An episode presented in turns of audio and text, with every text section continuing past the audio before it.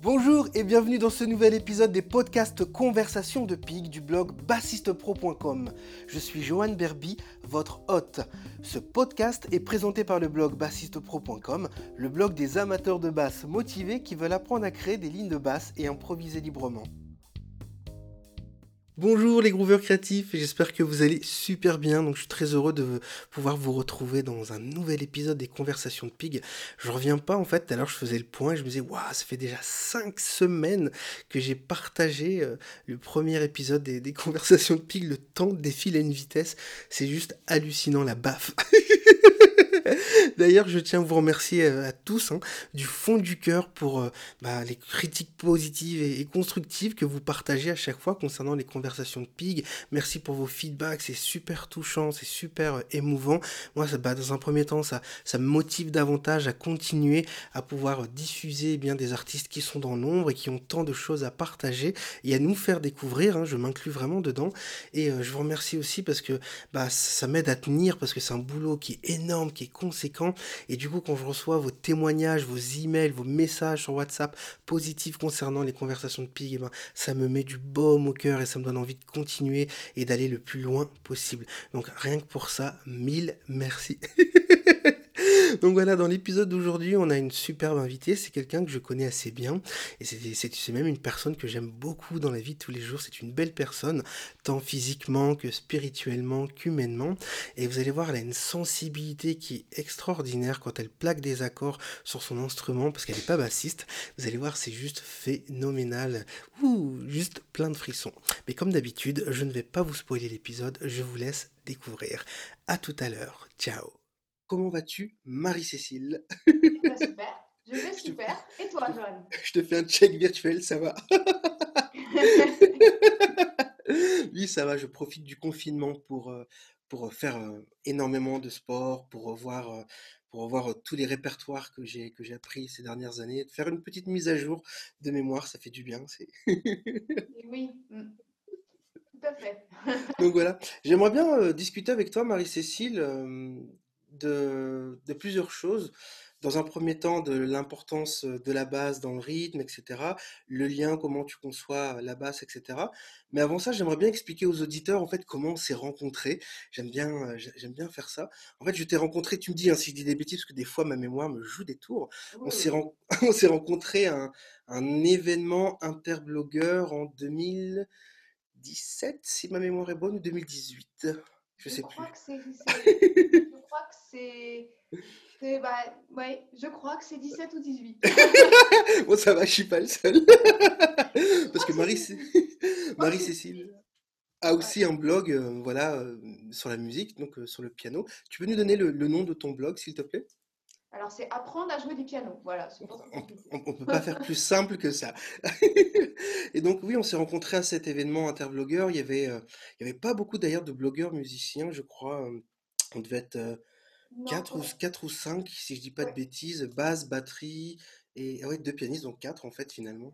Donc oui, ça fait pas beaucoup. il n'y a encore pas beaucoup de monde en France, mais ça va arriver, ça va arriver. oui, c'est sûr, j'espère. donc oui, puis voilà, j'ai bien aimé ta, ta personnalité, j'ai vraiment, j'ai vraiment accroché à ton discours, à ton parcours aussi, à ta sensibilité humaine et aussi musicale, à ton côté spirituel, la manière dont tu abordes la vie. La musique, etc. Et ta vie de famille aussi. Voilà, parce que c'est important de trouver l'équilibre. interconnecté. C'est ça, exactement. Donc j'aimerais, comme je le disais tout à l'heure, pouvoir faire le, discuter avec toi du, lien entre l'importance voilà, de la basse dans le rythme et le rythme dans la basse. En tant que pianiste, et notamment classique, comment tu conçois tes lignes de basse, si je puis dire? Alors en fait,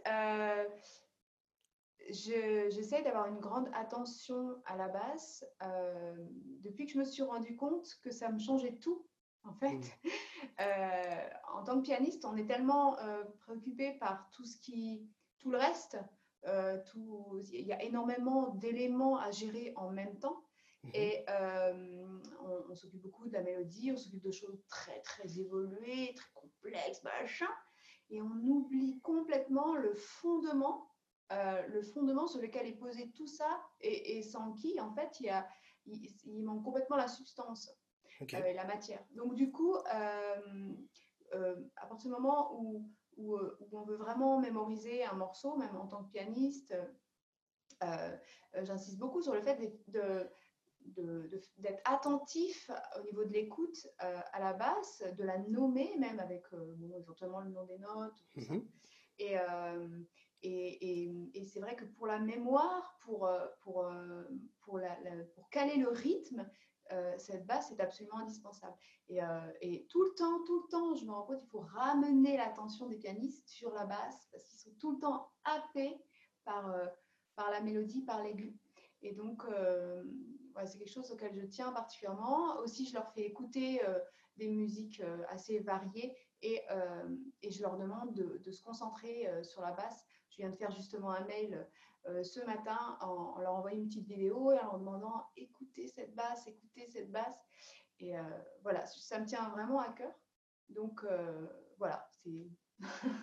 D'accord. Et est-ce que dans la musique classique, dans l'enseignement en tout cas, pédagogique en musique classique, euh, est-ce que on se focalise plutôt justement sur la main droite, le côté virtuose, le côté où on va faire plaquer des accords, le côté harmonique, etc. Et, du coup, c'est à cause de ça qu'on néglige la, pratique de la basse. Est-ce que c'est lié ou rien à voir? Oui, complètement. On est, en fait, on est très très occupé euh, par des choses euh, qui demandent beaucoup d'attention. des, gestes complexes et puis ben voilà il y a toute l'harmonie nous on, gère toute l'harmonie euh, on est tout en fait, on est, on est la basse, on est celui, on est l'instrumentiste qui fait la mélodie, on est mm. l'accompagnement, euh, on est la rythmique aussi. Et, euh, et, tout ça en fait nous occupe beaucoup, remplit beaucoup notre espace mental.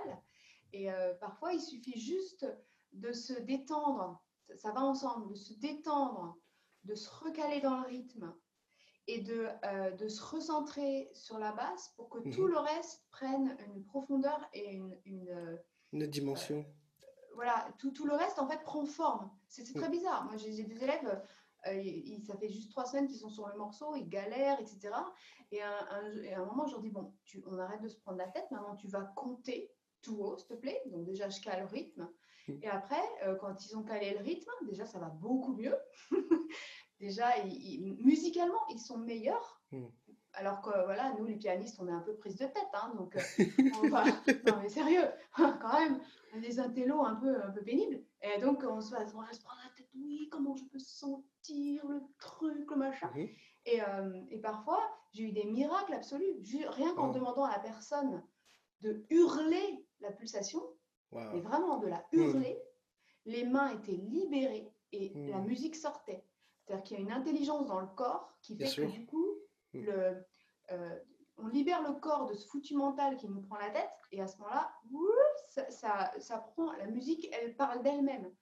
Et euh, il y a ça. Et ensuite, et ensuite quand on. Euh, autre chose, quand je leur demande de, chanter la basse, de nommer la basse, d'écouter la partition en, en, suivant la ligne de basse, etc., et ben, le même phénomène aussi, une espèce de comme si le reste, du coup, comme si la mémoire arrivait à s'accrocher à, aux fondamentaux, en fait. Et, euh, et donc, euh, voilà, on est très, très occupé par, euh, par le mental, en fait. Le mental mmh. qu'on rajoute sur la musique. Et, je pense que c'est autre part. Qu'il faut la musique, elle est autre part. Ouais. On peut la mentaliser, mais en fait, elle est autre part. Elle est dans quelque chose qui est dans nos cellules. Et quand on, quand on fait attention au rythme et à la basse, on est, euh, c'est comme si on reconnectait à la vie qui est en nous. Et, et, et, du coup à la musique par, par la même occasion parce que c'est la même, je pense que c'est la même chose. Je ne sais pas comment l'expliquer. Non, non, mais je, je, comprends, ça me parle. J'ai inventé euh, une méthode qui s'appelle TCF exclusivement pour les bassistes. Pour les bassistes, pardon. T euh, signifie la tête, C le cœur et F les fesses. Et euh, donc ça peut faire sourire comme ça, mais l'idée de, de, la méthode justement, c'est d'apprendre à découper sa tête pour se focaliser sur son cœur, donc ses émotions, et mmh. ensuite sur les fesses, donc sur le groove. Et ça rejoint exactement en fait, ce que tu dis, ce, côté mental où on est tout le temps chargé, soit parce qu'on a des monologues, ou soit parce qu'on se met la pression, on est tout le temps en train de se rabâcher, j'y arriverai pas, je suis trop nul, c'est pas pour moi, j'ai pas le niveau, je suis trop vieux, j'en passe, etc., etc. Et le fait de pouvoir se libérer mentalement, déjà, on, gagne en, plaisir, en confort de jeu. Ah non, c'est génial, ça me fait plaisir d'entendre ça. dire que je suis pas fou dans ma pédagogie, c'est cool. J'ai une question. Tout à l'heure, tu disais que, hum, j'ai entendu en tout cas que tu disais que tu leur faisais pratiquer des morceaux variés. Et est-ce que tu as une espèce de recette miracle, par exemple, pour les musiciens classiques? Parce que souvent, enfin, je dis ça par expérience, dis-moi si je dis une bêtise, mais moi, dans mon parcours, j'ai fait aussi de la musique classique pour la contrebasse, c'est ce qui m'a permis d'apprendre à lire, etc. Et, mais souvent, on est borné que sur le répertoire classique. Tu vois ce que je veux dire? Oui, Du coup, très bien. très très bien. Super. Du coup, comment tu arrives à aborder, à, à faire en sorte qu'un élève puisse sortir de cette bulle de la musique classique? Un, parce que ça va lui faire du bien musicalement, et deux, pour qu'il ait aussi une prise de conscience qu'il n'y a pas que le répertoire classique, même si c'est ça qu'on enseigne, et même si c'est très bien le, répertoire classique en soi. J'ai rien contre le répertoire classique. Oui, j'entends bien. Euh, en fait, alors, il y, a quand même assez peu de. Enfin, moi, dans mon, dans mon audience et les gens qui me suivent maintenant que je suis plus en école de musique, c'est vrai mmh que c'était pas pareil en école de musique, mais maintenant que je suis sortie du cadre, de la boîte. Euh, en fait, je, il y a quand même assez peu de gens qui sont réticents à, à sortir du, du, classique. Super. Mais par contre, c'est juste, ils sont un peu la flemme, quoi. C'est juste, ah ouais, ouais, bon.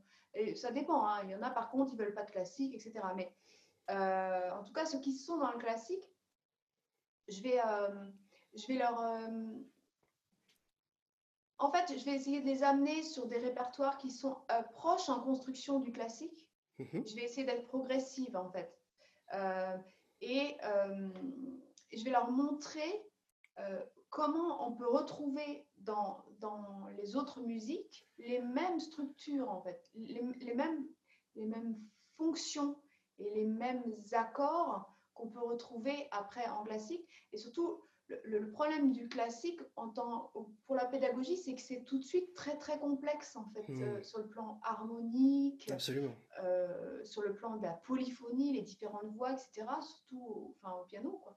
Hmm. Euh, et, comme c'est très complexe, les, les, pianistes ont vraiment du mal à se à, à, pas sauter les étapes. Hmm. ils essayent d'apprendre des choses qui sont beaucoup trop difficiles, alors qu'ils n'ont pas euh, ils ont appris les, bases, mais ils ne les ont pas ressenties. Hmm, maîtrisées. Ils n'ont pas hmm. vécu de l'intérieur, ils n'ont pas apprivoisé. Et hmm. donc, euh, voilà, ils, peuvent, ils sont capables de faire des trucs de fou, des trucs de Chopin à toute vitesse et tout. On leur demande de faire juste euh, dominante tonique, donc juste petit, deux accords tout simples en mi majeur, et là ils font. Parce que. C'est génial ce que tu dis, ouais, carrément. Donc, euh, et donc, moi, euh, quand, quand je sens qu'ils ont, qu'ils ont des problèmes de, de mémoire ou qu'ils ont hmm. des. En fait, euh, pour des problèmes qui, pour eux, leur parlent, c'est-à-dire justement, ils n'arrivent pas à mémoriser ou ils n'arrivent pas à certains passages techniques, tout ça, on dit, mais, mais là, tu n'es même pas conscient de l'harmonie que tu es en train de faire, tu n'es même pas conscient de comment c'est construit. Donc je déconstruis le truc et je dis voilà, c'est construit comme ça. Ah ouais, mais alors c'est compliqué. Bah oui, mais, il te manque des notions là. il te manque des notions. Euh, ah ouais, mais alors comment? Bah, bah, Tu vois, c'est construit comme ça. Et peut-être par exemple, tu vois, si on fait cette chanson, si on fait. Euh, connais ce thème Alors je joue ce thème. Tu connais ce thème Il est connu. Bah voilà. Bah là, dans cette, ce thème très connu, bah, tu, as, euh, tu as une dominante tonique, voilà, tout ça. Est-ce qu'on pourrait peut-être juste euh, jouer ce petit thème avec dominante tonique. Voilà, est-ce que tu peux, est-ce qu'on peut le transposer maintenant euh. On l'a fait en do majeur, d'accord, ça va, mais c'est tout blanc là, c'est tout les et tout. mais sauf que la musique c'est pas du do majeur tout le temps, donc euh, maintenant, allez, on rajoute un petit dièse, on le fait en sol et tout ça. Et, et à ce moment-là, ils se rendent compte qu'ils font pas le fa dièse parce que bon, ils se connaissent pas, ils sont pas, mm. voilà, alors qu'ils font des balades de Chopin, des trucs comme ça. Donc euh, voilà, bon là je prends un cas très extrême et un petit peu euh, exagéré, mais, euh, mais en tout cas c'est ça la plupart du temps. Et donc d'un seul coup ils découvrent l'intérêt tout simplement de, de, de, prendre des choses plus simples, même des chansons voilà, au clair de la lune, des choses très mm. très très basiques. Comment t'accompagnerais au clair de la lune mm. Voilà, pour ton enfant, pour... voilà, moi, moi, personnellement, quand j'ai eu mon premier, mon premier garçon, euh, j'étais incapable de lui jouer au clair de la lune, quoi. Hmm. Non, mais quand même. Et tu pourrais nous le jouer maintenant Non, mais c'est génial ce que tu dis parce que ça, m- c'est quelque chose en fait qui m'a énormément frappé dans, dans- dans mon parcours aussi éducatif en tant qu'étudiant, en tant qu'élève. C'est que c'est, ça, ça rejoint exactement ce que tu dis, c'est-à-dire que tu vois des élèves qui sont capables de jouer Chopin, etc., etc., et tu leur dis, on- tu peux jouer euh, do mineur. C'est quoi do mineur? Tu vois, ils, et ils savent même pas les notes qu'il y a dans un do mineur, tu vois, do mi bémol Oui. sol. Et c'est vrai que c'est que c'est c'est marrant que tu parles de ça parce que ça m'a toujours frappé en fait. D'ailleurs, en parlant d'Au clair de la lune, une petite parenthèse, est-ce que tu pourrais nous jouer justement un extrait de comment tu jouerais juste au clair de la lune, là de maintenant? Ouais, Oh, mais vous savez, au cœur de la lune, c'est cher à mon cœur, hein, allez. Oh version Debussy ou version Marie-Cécile Baritou, Ah là comme tu veux. de. Je kiffe.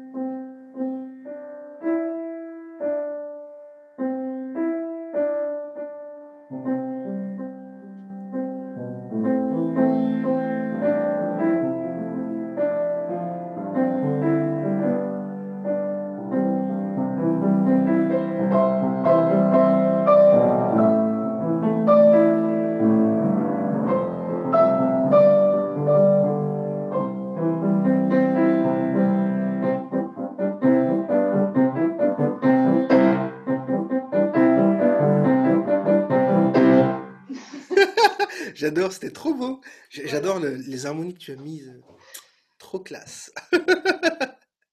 Excellent.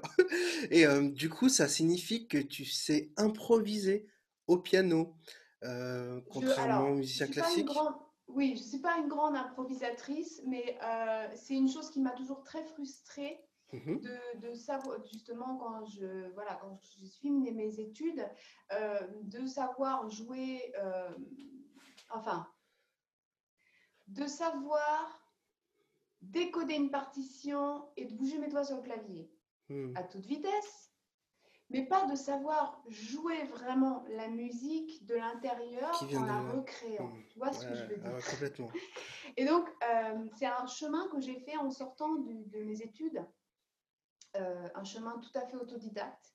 Et, euh, et donc, c'est pour ça que je ne me considère pas comme une grande, une grande euh, improvisatrice, parce que vraiment, je l'ai fait toute seule, ce chemin. Euh, alors, en lisant des livres, hein, c'est pas vraiment toute seule, puisque j'ai quand même servi d'autres cerveaux. Mais, euh, Mais ça sert à ça, hein. Et mais puis, voilà, t'as pas besoin de te considérer comme une grande im- improvisatrice pour faire des belles choses. Ce que tu viens de nous faire là, c'est magnifique. Enfin, moi, je trouve ça magnifique, ah tu vois, et je pense que les auditeurs vont, vont triper aussi. oui. Tu vois? Mais euh, voilà, et, et donc en fait j'ai fait ce, en fait j'ai redécouvert petit à petit la musique de l'intérieur. Je me suis Mhm. privée des partitions. J'ai dit ben maintenant, Super cadeau. qu'est-ce qu'on fait quoi? Maintenant, qu'est-ce qu'on fait? J'ai un piano devant moi, magnifique. J'ai la grande chance d'avoir un piano que chez moi, un piano droit, un piano. Enfin, j'en ai, j'en ai cinq ou six.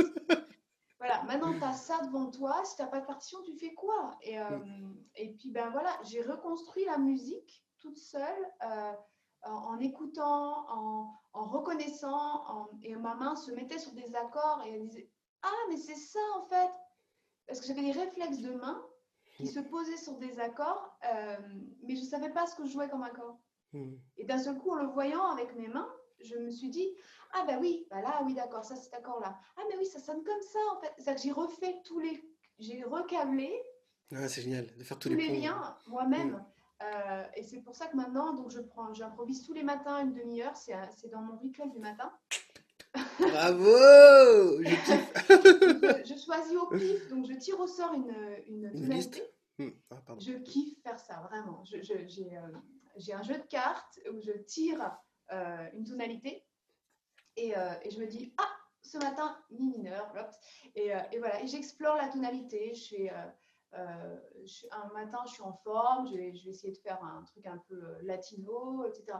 Mais, mais c'est uniquement de la je sais pas, je, je de reproduire ce que j'ai dans l'oreille parce que ça Ouais, de la créativité, Voilà, liée aux euh, émotions. et- voilà. Et puis je kiffe et, euh, et euh, du coup, euh, ben, je, je- je connais de mieux en mieux mes tonalités aussi. Parce qu'en Oh. fait, j'ai beau être pianiste professionnel, il y a des tonalités. Eh ben euh, oui, ben, je sais ce qu'il y a comme dièse et tout, mais ça suffit pas. Euh, euh, Il y a des tonalités où j'entends un accord et, et ma main s'y va et hop, oh, c'est pas Ah, ça. techniquement, ça bloque. Je vois ce que tu veux dire. Voilà, Mais il y c'est a- lié à tout- tous les instruments. On, on- on a ça. À la contrebasse et à la basse, on, on a ce problème-là aussi. Souvent, Oui. par exemple, la tonalité de mi bémol mineur, c'est horrible pour nous en tant que bassiste, Ah oui. justement à cause des, bé- à cause des bémols, tout ça. Et, euh, donc, il faut trouver des manières de, de, de penser. Tu vois, si par exemple tu fais, euh, tu remontes toute la gamme majeure en faisant tous les modes, donc Oui. ionien, dorien, phrygien, etc. Du Mm. coup, tu peux vite t'embrouiller euh, en fait sur, sur ton manche à cause des bémols en fait. Tu vois, et même quand tu es professionnel, mais c'est normal, euh, c'est lié à l'instrument, c'est comme ça. Parce que c'est plus facile, par exemple, à la basse, de jouer en utilisant les cordes à vide, si tu veux faire des gammes ou, ou ta technique Mhm. là-dessus, tu vois, parce que c'est un instrument qui, qui s'y prête, que de devoir utiliser des tonalités comme mi bémol euh, mineur où tu as plein de bémols et là c'est. Oui, on a tous, je pense que chaque instrument a des tonalités qui sont juste pas commodes. Mm, C'est ça, C'est juste pas, euh, c'est ça. Alors que ré mineur pour la basse, c'est génial, mi mineur, Ouais, euh, do mineur, euh, tu vois, c'est l'instrument bien majeur, quoi. Do majeur et la mineure, alors là, on est rocker. C'est ça. Par contre, euh, tu vois, c'est drôle parce qu'effectivement, euh, bah oui, c'est ça, hein, nous, nous c'est pareil, Fa mineur et. euh, non, pardon, Mi bémol mineur et Sol majeur, Sol Mhm. bémol majeur, Sol bémol majeur, ouais. voilà le relatif, quoi. Le relatif, c'est ça. Euh, et ben, c'est justement, le, c'est justement une tonalité qui n'est pas très commode parce qu'on a, on a deux touches blanches qui entourent les touches noires là, donc on se trifouille. Ouais, puis il y a, y y beaucoup de bémols auxquels il faut penser, justement. Sol bémol, la bémol, si bémol, do bémol, ré bémol, mi bémol, fa, sol bémol. Ah, ok. Voilà, c'est juste, c'est discordé, quoi, parce a C'est une, ça. une forme bizarre. Enfin voilà, c'est donc euh, Bah oui. voilà. Donc euh, bon, donc en fait l'improvisation, euh, je trouve que ça libère, euh, ça libère euh, beaucoup aussi. euh, voilà, euh, ça fait connaître la musique de l'intérieur, ça la fait redécouvrir parce que finalement chaque musicien a besoin de refaire le parcours, je pense, de de l'humanité quelque part. C'est-à-dire sûr. euh, voilà, qu'est-ce que c'est que juste un son, qu'est-ce que c'est Ah, après j'adore. deux personnes qui chantent ensemble, qu'est-ce que c'est que petit à petit la polyphonie arrive et ça. Et, euh, à notre échelle, je pense qu'on doit refaire toutes les étapes. Euh, voilà, et donc ça, ça me passionne de, de, de continuer à, à trifouiller comme ça les, les recoins de la musique. euh, c'est pas parce qu'on connaît les notions théoriques Qu'on les maîtrise. qu'en fait on les maîtrise, euh, surtout quand on les associe, quoi. Bien sûr. Les différentes techniques associées aux différentes tonalités, à différents, associées aux différentes Contexte. façons de les jouer, à leur Mm. arrangement, etc. En fait, c'est infini. Les tempos, exactement. Tellement de facteurs à prendre en compte. Et dans ton processus d'improvisation, euh, euh, j'ai le dire hebdomadaire, mais en fait non, journalier, parce que tu dis que c'était tous les jours, est-ce que des Mhm. fois ça t'arrive de partir de la basse, ou alors est-ce que des fois ça t'arrive carrément de ne pas avoir de basse? Alors, euh, je peux ne pas avoir de ce qu'on appelle basse Mhm. si je fais quelque chose de, uniquement polyphonique, c'est-à-dire juste de voix. Mais à ce moment-là, la voix du bas devient la basse. Mais, Devient la basse, oui. mais, euh, euh, mais par contre, c'est vrai que je n'ai jamais. C'est une bonne question.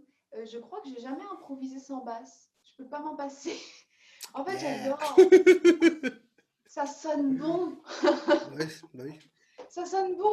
Et donc, euh, en plus, j'ai un piano où j'ai la chance qu'il y a des très très belles basses, très rondes, très Mm. fortes. Et, euh, et donc, je, je me. Je, je sniffe mes basses. C'est cool, c'est génial ça. C'est quoi le prochain nom de ton album? Je sniff mes basses. Ouh. Voilà. Excellent. Ok. Voilà.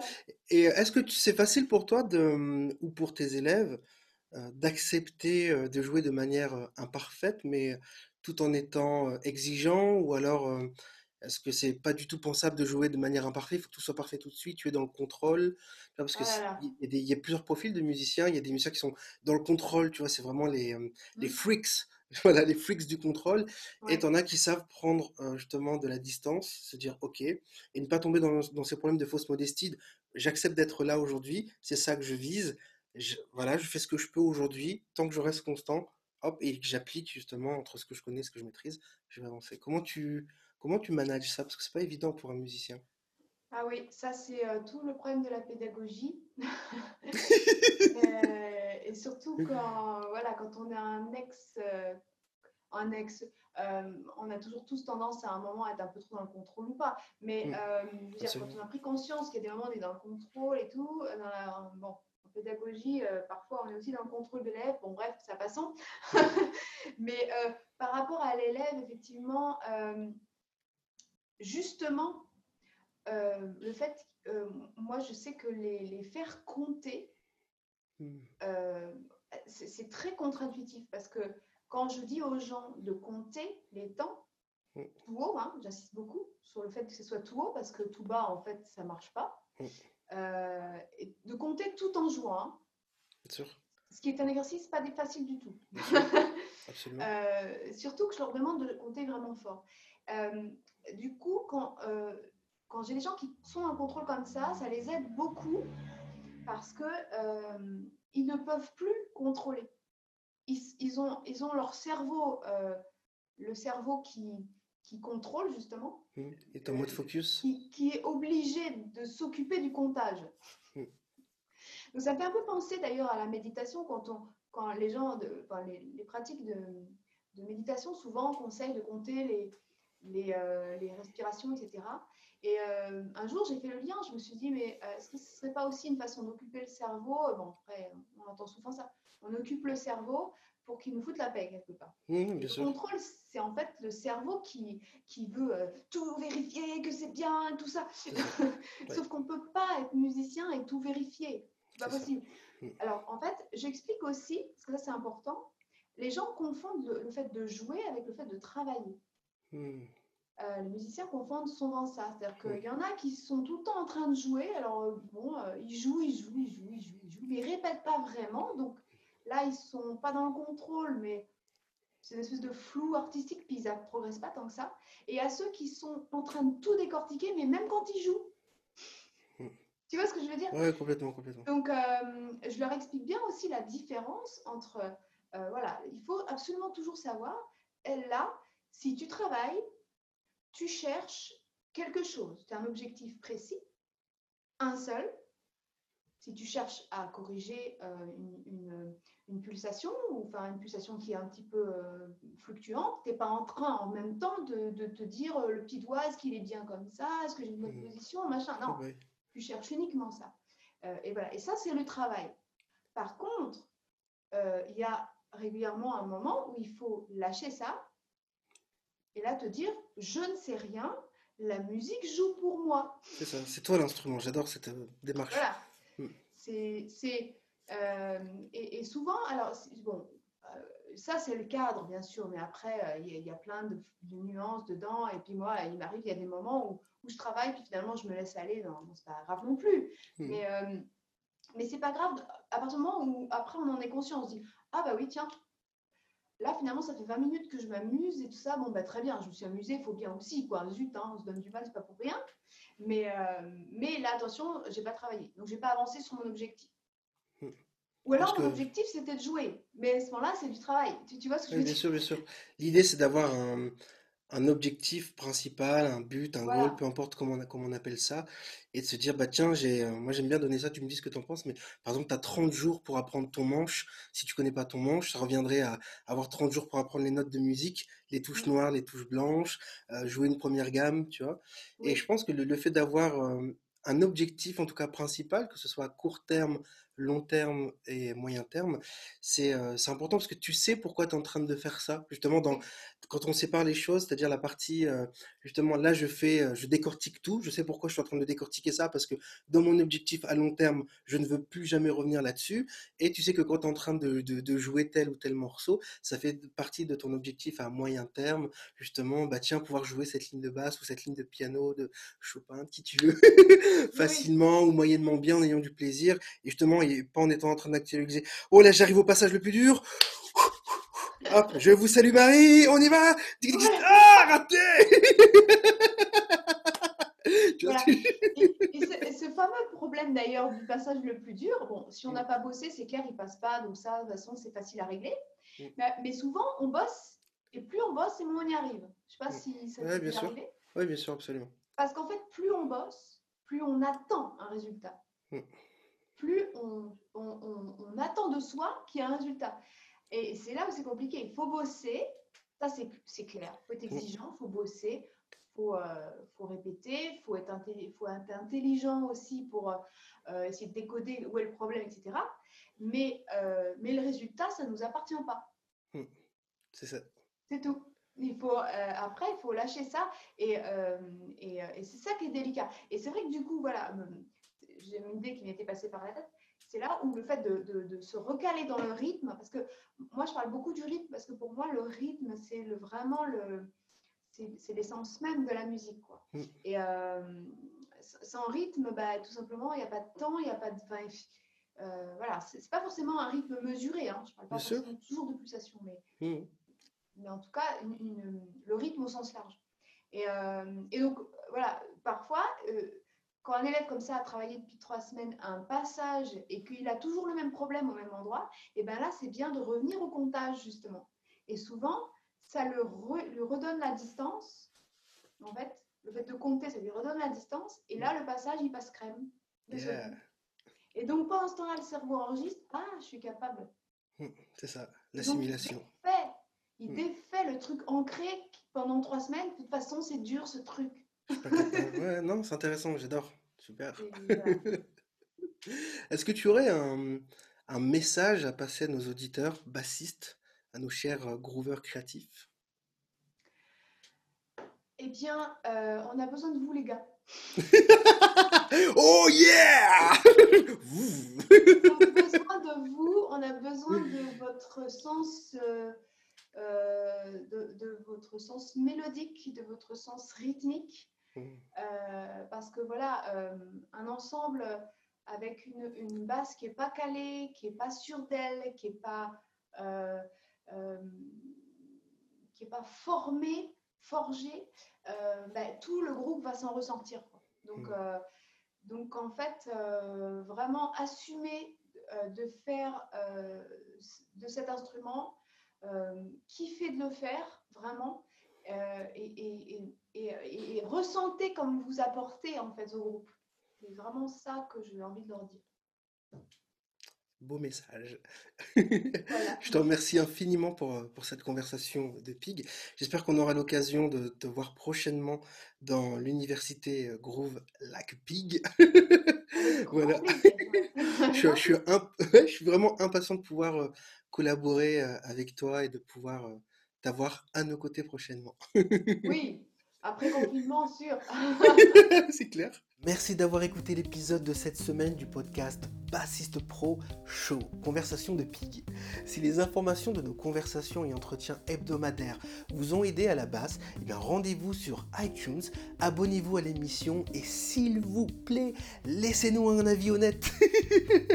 Parce que vos commentaires et vos retours nous aideront non seulement à continuer à fournir un contenu formidable et utile, mais ils nous aideront également à atteindre des amateurs de basse motivés plus incroyables comme vous. Et en plus, eh bien, je pourrai lire vos commentaires dans un prochain épisode pour vous remercier chaleureusement de vive voix. D'ailleurs, voici un commentaire qui a été publié lors du précédent épisode par Abdallah Saïd qui nous dit encore une fois, merci et bravo pour le choix de ton invité. C'était un super moment, le son de Khalid m'a fait voyager. Eh bien, merci à toi Abdallah Saïd pour ton commentaire et ton partage. Effectivement, quand on a la chance d'avoir des invités qui, peuvent nous faire voyager comme ça avec la musique, c'est juste magique. Et encore une fois, merci infiniment d'avoir pris le temps de nous laisser un avis et un commentaire. Voilà, l'épisode est terminé. Je vous remercie du fond du cœur d'avoir écouté ce nouvel épisode de Conversation Pig. Donc, on se donne rendez-vous sur le blog bassistepro.com ou encore dans l'université Groove Lac Pig pour ceux qui sont inscrits dans l'université Groove Lac Pig. Et d'ici là, bonne écoute, bon groove et ouh, Groove Lac Pig.